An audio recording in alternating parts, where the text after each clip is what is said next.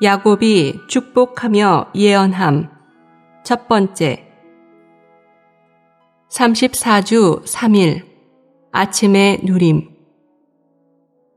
창세기 49장 8절 9절.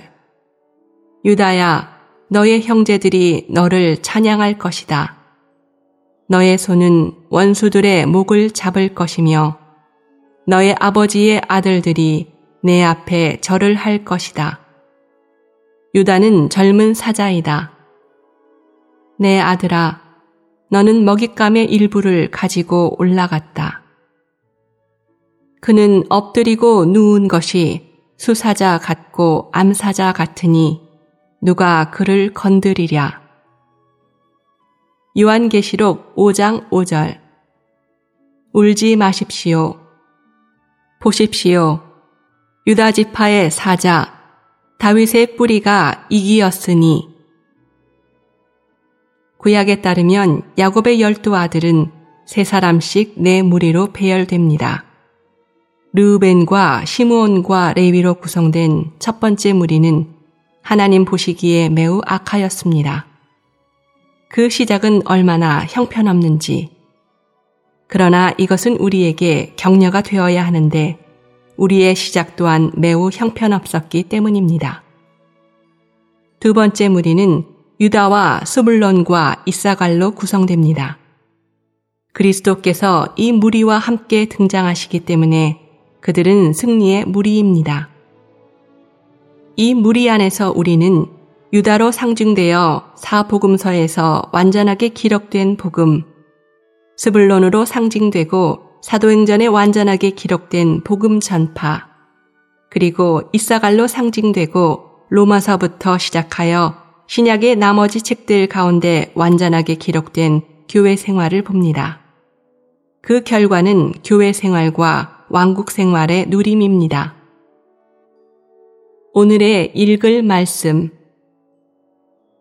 창세기 49장 9절은 유다를 사자라고 말합니다. 요한계시록 5장 5절에서 그리스도는 유다 지파의 사자라고 불립니다. 이것은 창세기 49장이 발전하기 위해서 요한계시록 5장이 필요함을 증명합니다. 신약에는 그리스도에 관한 세 가지 주요 진리가 있습니다. 첫 번째 진리는 그리스도의 승리에 관한 진리입니다. 그리스도는 하나님께서 요구하시는 모든 것을 성취하셨습니다.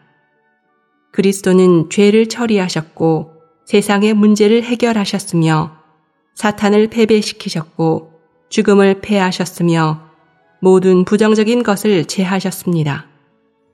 그분은 하나님의 목적을 성취하시기 위하여 완전한 승리를 얻으셨습니다.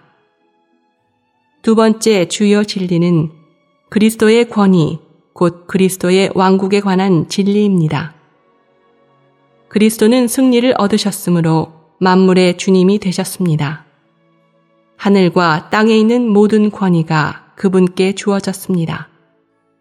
더 나아가 그리스도는 그분의 아버지의 우주적이고 영원한 왕국을 받으셨습니다.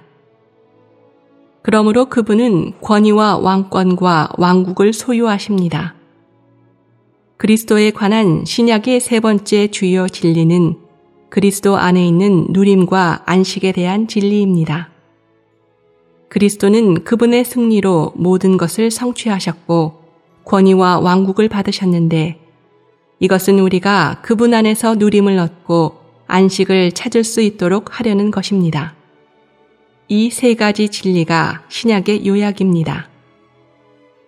야곱은 그의 예언에서 유다를 젊은 사자, 엎드리고 누운 수사자와 암사자, 이렇게 세 방면에서 사자에 비유했습니다. 젊은 사자는 싸우고 먹이를 움켜잡기 위한 것입니다.